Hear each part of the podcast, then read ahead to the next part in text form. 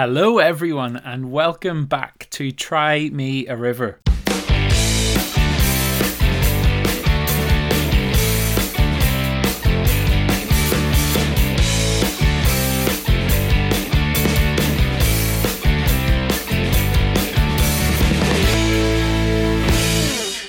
It feels mad to be saying Happy New Year when we're at the start of February, but because it's been so long since our last episode back in December before Christmas, which seems like a lifetime ago, I feel like it's only right that I do wish you a Happy New Year.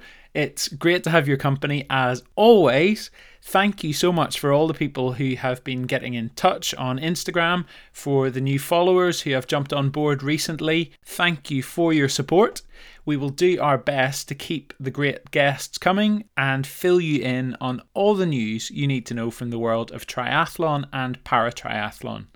I am dead excited to say that we have got a great guest for you today, a real world-class triathlete, but I will get onto him in just a few moments' time after I fill you in on a couple of bits of big news. First up, congratulations to the brilliant Jetze Plat and Susana Rodriguez for both making it onto the six athlete shortlist for the massively prestigious Laureus World Sports Awards. The two paratriathletes are nominated in the category of Laureus World Sports Person of the Year with a Disability, and it's amazing to see paratriathlon represented not once but twice. They're both so deserving of their place on that list. Jetze Plat, you'll remember, was on this podcast last year. He's a wheelchair triathlete and has won three Paralympic gold medals in two different sports, that is paratriathlon and hand cycling. He is a phenomenal athlete, and it's his third time nominated for this award, so hopefully third time lucky for Jetze. And then Susana Rodriguez. She's a visually impaired triathlete from Spain who's a three-time world champion and, after Tokyo, also a Paralympic champion. And get this, when she's not being the best in the world at triathlon, she is also a doctor and was working throughout the COVID pandemic. She is an absolute inspiration. So well done to both Jetze and Susana. And the winners of those Laureus Awards will be announced at a ceremony in April. And the second story I want to touch on before we get to today's guest. The first four members of the Commonwealth Triathlon team have been announced for Team England. And the triathletes who will be competing in Birmingham this summer so far are Georgia Taylor-Brown, Sophie Coldwell, Alex Yee, and Johnny Brownlee. Three of the four athletes who won mixed relay gold in Tokyo last summer. But most surprisingly, as far as I can see, is that Johnny is back. After dropping heavy hints leading up to the Olympics in Tokyo last year that he was going to focus on longer distance racing, being quoted at the time as saying he was looking for new challenges, he seems to have made a bit of a U-turn and clearly fancied his chances at one more competition on home soil before ditching short course racing altogether. And after the Commonwealth team announcement was made, Johnny said, "I had a change of heart after the relay win in Tokyo, and I'm really pleased and surprised to be selected." And he'll do a job, absolutely. And what this means is that there's a seriously strong team that Team England have there, and they'll be very hard to beat.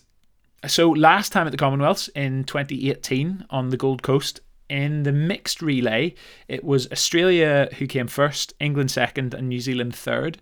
And it's likely to be those three teams battling it out once again in the mixed relay. And with England's lineup, it will be a proper scrap for us all to look forward to. So make sure you've got that one penciled into the calendar. But I think that's enough news for now, because we've got the exciting business of today's guest on the podcast to deal with. And it is an absolute privilege to have the fantastic Stefan Daniel join us for this episode. Here are a few Stefan facts for you. Stefan Daniel is twenty-four years old and is from Calgary in Canada. He competes in the P T S five category in paratriathlon events as a result of him being born with a right arm significantly shorter than his left arm. But that does not hold him back one bit. Even at his young age, he is a four-time paratriathlon world champion in a highly competitive category. On top of that, he is also a two-time Paralympic medalist, claiming silver in Rio in twenty sixteen and then bronze in Tokyo last year. As we will mention in our chat, he also competes at a very high level in cross-country running, often winning able-bodied races and as a result bringing the sport of paratriathlon to a whole new audience. Also during our time together, we chat about some of the biggest rivals that he has in his paratriathlon category, including the German two-time Paralympic champion Martin Schulz and George Peasgood, who you may remember from being on this podcast back at the start of twenty twenty-one. Stefan is a brilliant, enthusiastic guy who has big plans for where he'd like to take his talent and his sporting career over the coming years.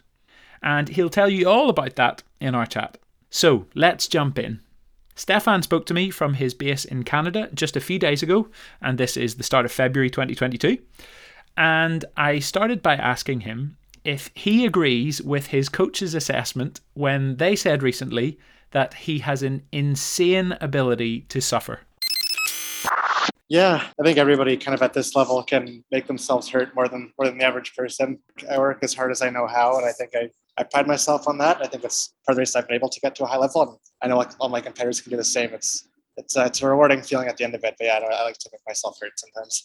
And the the other thing I saw about your family background is that both your mum and your dad have completed Ironman triathlons and done very well at them. And this is interesting because last year I was chatting to somebody that you race against, George Peasgood, and he told me that both of his parents had completed Ironman triathlons as well. So it's funny that the two of you come from that background. But was it your parents who encouraged you to first give triathlon a go? Yeah, it was um, it was my dad. He actually convinced me and my mom to do triathlon. My mom came from more of like a running background, so she did like she's done Boston, the Boston Marathon before and stuff. And yeah, no, I don't know if triathlon's one of those sports you kind of really pick up at a young age. Like, oh, I want to do triathlon. At least not in Canada. It's more like you know hockey and stuff like that. But I was lucky enough to you know have my dad, and he kind of started me out in swimming when I was young. And you know, when you're young, you don't necessarily like swimming, but I had success, so I stuck with it. Um, did local road races with my mom when I was little, and then it was just kind of the natural progression from there towards triathlon. And you do quite a bit of cross-country running, or at least you did up until recently. Is that something that you still do a bit of? Yeah, definitely. Yeah, I do cross-country every single fall. Uh, right after Tokyo, I came back and competed cross-country here with my university team, and a lot of fun. I, I'll always do cross-country. It's something I just love to do. And do you think the strength that you gain from going through those tough, muddy courses helps you develop the stamina you need for top-level triathlon racing? Yeah, no, I think I think the sports complement each other really well. Like cross country is kind of like my running training block, if you will. And I think that, you know, triathletes can actually do quite well in cross just because like versus like maybe pure track runner. I think triathletes have a lot of strength and aerobic power, and maybe what we lack in pure foot speed, we can gain in kind of just aerobic strength. So it's kind of fun to mix up with just the pure runners for a change. Yeah. And wh- when did you first get into the cross country? Is that something that you'd always done growing up? Yeah, no, I've done it since, well, I guess since like grade six or seven. You know, initially, I just kind of got into it, into it with some of my friends, and I joined a track team when I was in grade nine. My first coach was Mike Van Tegum, who is now, he's coached the last two uh, Canadian Olympic teams in Rio and Tokyo. So uh, that was a good coach to have at the start. And now I run with just the University of Calgary running team as well. And we've been lucky to have a really successful program. And it's just been awesome to ha- have those guys to push me and help my running progress. Yeah, do, do you find that quite an important part of your training, having other people around you who are striving forward at the same sort of rate? Yeah, no, I think that's kind of what makes the training enjoyable. I, I'm not a person who could like do everything by myself all the time. I like to be around my peers, and I'm lucky enough to have a really good group here that pushes me, and then we also have fun as well. So I look forward to coming to practice every day, even if it's a you know really hard session. In your paratriathlon category, you have got some brilliant competition, and I always find it so much fun to watch because, as I mentioned, you've got George from Britain who won the silver medal at the last Paralympics. You've got Martin Schulz from Germany, double Paralympic champion. You've got the current world champion, Chris Hammer. You've got yourself, who's been extremely successful. You, you've won four world titles, is that right? Uh, yes, yeah. You've medaled twice at the Paralympics, so like serious talent in that category.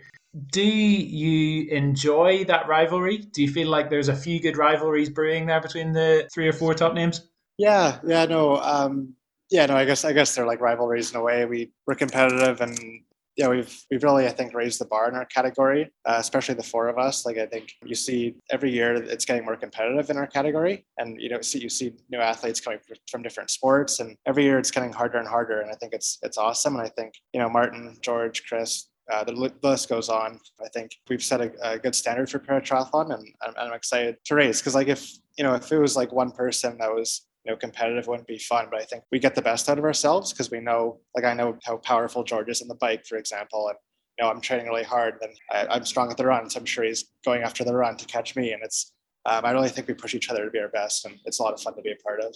Yeah, can you talk me through that Tokyo race a little bit? Because George, as he told me when he was chatting to me in the podcast last year, he tends to get quite a gap on the swim and is quite good at holding that in the bike. But then people like yourselves are charging him down on the run. And yeah, what was that like? Did you know where George was? Did you know where Chris was behind you? Were you getting updates on your position and their position?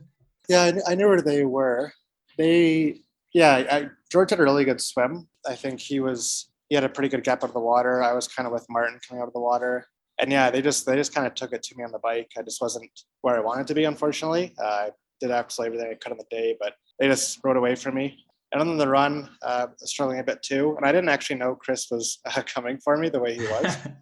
um, I am thankful that I saw him with like four meters to go, because I was kind of in, I, well, I thought I was in no man's land. I was like, okay, well, I'm not going to catch George. And I didn't know where fourth was at the time. Then I kind of looked and I saw him coming, so then I had to really surge the last bit and, and hold him off. But uh, yeah, no, glad I did. He, he had a really good race, which is awesome to see. Oh, Chris is a great guy, so I was stoked for him. What does it feel like when you're coming onto the blue carpet and you you know that somebody's close by? Like, I guess at that stage in a race, you're feeling pretty empty. Yeah, yeah, no, it, it's it's a it's a cool feeling, because sometimes when you get kind of in those sprint finishes, you don't really even like feel anything. You're just focused on the finish line, just trying to get there as fast as you can. And normally there'd kind of be, you know, a bit, bit of a crowd there that could give you some energy, but it was a different feeling, kind of, you know, having a more of a quiet race. But yeah, it, it was a pretty cool feeling. I was, I wasn't stoked to get the bronze, but I was more relieved. I was like, you know what, I'm happy to get away with the medal here. So that was all good. And the competition is so close. So Martin Schulz won the title on that occasion, and he had won the previous Paralympics, but you have beaten him before. And he finished fourth in the World Champs late last year. So he's he's not untouchable. But what is it about him that makes him so good at the Paralympic Games? How would you describe him as an athlete? Yeah, no, I think he's, uh, I think he's just like really composed. He's uh, he's put down to like his best races at those games, which is really hard to do. You know, kind of like like Alex Brownlee in a way, because you know Alex finds a way to kind of really pop off when it matters, and I think Martin kind of has that same ability to really to really step up, you know, on that one day every four years and really put down something great. And I know he's going to do the same thing again in Paris. So the only, the only way to beat him is, you know, you have to be one hundred percent on as well. And yeah, no, kudos to him. That, that's a super hard thing to do. So I, I tip my hat off to him for that. Have you started thinking about twenty twenty-four, even like far off yeah. in the distance?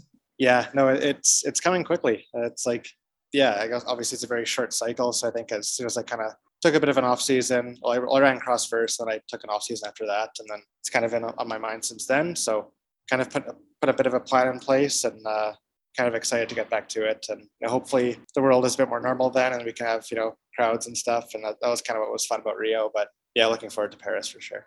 Yeah, how did that make Tokyo different? Because like the setting looked incredible in terms of the venue where you were competing, but as you mentioned, you didn't have the fans that you would have had at Rio. Did did it feel strange racing in that sort of environment? Yeah, no, for sure. Like it was, uh, it was weird kind of going to the course and like you'd kind of hear like the crickets around the course, and it, it was a different vibe. Like we were, I think everyone was so excited that we were actually just able to race. Like that was, we we're so grateful that we didn't get this get these games canceled. Um, yeah, no, the not having the fans, it doesn't make it quite the same. But there were still people kind of watching and clapping, and uh, there was people there, but it was yeah a lot quieter than usual, which kind of. That's kind of takes out some of the excitement, but it was still a fun race nonetheless. And just before that, actually, you were you were having a great year anyway. There was a, a week in June where I saw you had two big wins in the space of one week in Spain, and then at the Americas Paratriathlon Championship only a week later. Like, do you feel like you're progressing as you want to be? Yeah, no, I, I think I think last year I was actually like in the best fitness, certainly on the bike that I've, I had ever been. I made some really big gains in a lot of areas. I'm like, it didn't show in Tokyo, unfortunately, but I know I made some pretty big improvements. So I'm, I'm excited to kind of try to keep that going. And yeah, I, I was really happy with where I got to. I'm still progressing. And I think this year I'm going to try some new stuff. Like I might dabble in like a half Ironman later in the fall, just to kind of try that stuff out and maybe try to get yeah, some experience kind of in that domain. That's interesting. That's interesting. So while you're keeping the sort of shorter course plans very much at the forefront of your mind, you're thinking of maybe bumping up the distance, which is something that I suppose a few other triathletes have tried in recent years. Like I guess some of the Norwegian guys in triathlon have, have tried half distance and that's translated quite well. Like, do you think that's becoming more of a thing where people are trying to build up that base by doing the longer races? Yeah, no, I think you, could, well, you see a lot of the top I T U guys doing it and they're doing quite well, especially at the seventy point three. They they can step up pretty easily and do quite well. So I think for, for me, it's kind of more about, um, I've always kind of, I have pride in just kind of uh, competing against like my able-bodied peers. And I think it's uh, it's something that really kind of motivates me. And, you know, I love the para stuff, but uh, for me, I really just want like to, you know, what, what's like could be like the biggest challenge. I think there's not a bigger challenge than going against able-bodied guys that are awesome. And I think it suits me a bit better. Obviously, my dis- my disability mainly uh, affects me in the water. And half Ironman, the swim is, it's important, but it's it's obviously the least important, whereas I T U stuff, it's a bit harder with the drafting. So um, I think it's something that realistically I could maybe do okay in, in a few years. With the disability that you have, how was that growing up, kind of getting into the sport for the first time, feeling a little bit different from the other kids that you were doing exercise with and swimming with? Was, was that tough for a while, or was it just something that you've always experienced and so it didn't feel so strange? Yeah, I never really um, let it get to me. I think that was the kind of the influence of my brother. My older brother has cerebral palsy, so we started swimming together, and my disability is obviously isn't as severe. So, you know, I would get kind of get frustrated sometimes if like my able-bodied peers were a bit faster than me and whatnot. And I remember my brother Christian would always, maybe he was, you know, the slowest swimmer in the club because of his disability, but he would always be the by far the hardest working, and he would always have, like have a smile on his face doing it. So I think having kind of that kind of rubbed off on me a bit. I was like, you know what, like this is kind of what I have. I can make do with it, and I'm not. I don't want to let this be an excuse. So I played all the sports when I was young. Like obviously I did swimming and running, but I played basketball in junior high school. I did soccer. Like I did everything. And I think that's also the reason that I kind of want to, that I always, you know, step into the able-bodied domain, just because I don't usually let my disability be a reason that I not to try something. So I think that was kind of the influence of my brother. Yeah. Oh, brilliant. Brilliant. And what, what do you think, in your opinion, could be done to boost the profile of para-triathlon? Because especially recently, there is so much money being pumped into able-bodied triathlon. What do you think could be done to try and get some of that support for para-triathlon that is going into able-bodied triathlon? Yeah, no, I think, well, I think it's it's going pretty well right now. Like, I think that para-triathlon is getting very competitive now. And I think just having, like, the, you know, exciting races and stuff will, you know, bode well for itself. But I think even kind of just doing what I'm, I'm planning to do, just, like, you know, stepping out into able-bodied stuff and just kind of getting out there, which is kind of where, you know, a lot of the more attention is and media stuff. And I think just, you know, trying those things can put some light onto paratriathlon. So I think that's, that would be something that we could all do. I think, you know, Martin and George and all those guys, I'm sure they're going to do the half Ironman stuff eventually. I think, but I think we could all do quite well at it. So I think that's, that's something we should consider for the future. And see, when you are training, what are your favorite training sessions? Are there any that you look forward to, or do you dread them all? um, yeah, it depends on the day. Uh, sometimes I'm dreading them all, but I think for me, like any any running session is by far my favorite. I'm kind of a runner at heart, so that's that's kind of what I've always enjoyed the most about triathlon. And whether it be even like kilometer repeats or hills or whatever, I think just anything running related is always my favorite. When you have goals that are possibly a bit further off in the future, how do you keep motivating yourself when the alarm goes off and your life is to an extent dedicated to training? How do you keep yourself going? How do you find the drive to do that on days where you maybe just don't fancy it? Yeah, no, I think just, yeah, definitely setting setting goals for yourself and just kind of putting a plan in place to achieve those. Then you don't really get, ever give yourself the option to, you know, miss a session or something like that. You kind of you have a plan in place and you just don't ever, you know, consider not doing something. So, you know, it, triathlon's a very hard sport. It's a lot, it's very time consuming. And, but I think it always, it's always very rewarding in the end. So just always remembering that, and it's kind of what keeps me going each day. And what what do you like doing when you're not training or racing? Do you have anything that helps you switch off completely? Yeah, no, I like, uh, I don't know, just hanging, like, hanging out with my buddies. I'm still, still a university kid, so I yeah. hang out with my friends a lot. Um, you know, I like, you know, gaming and stuff on my Xbox. But yeah, between training and, and school most of the year, I'm, I'm pretty busy. So I don't usually have a ton of time for stuff, but yeah, just, just socializing with other people is usually what I do. And um, what are you studying at university?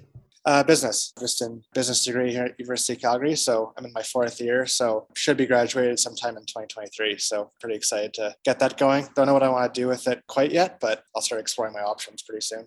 And has university life been fun? Has that helped with the training in terms of like the running you've been able to do with the uni team? Yeah, definitely. Oh, definitely that.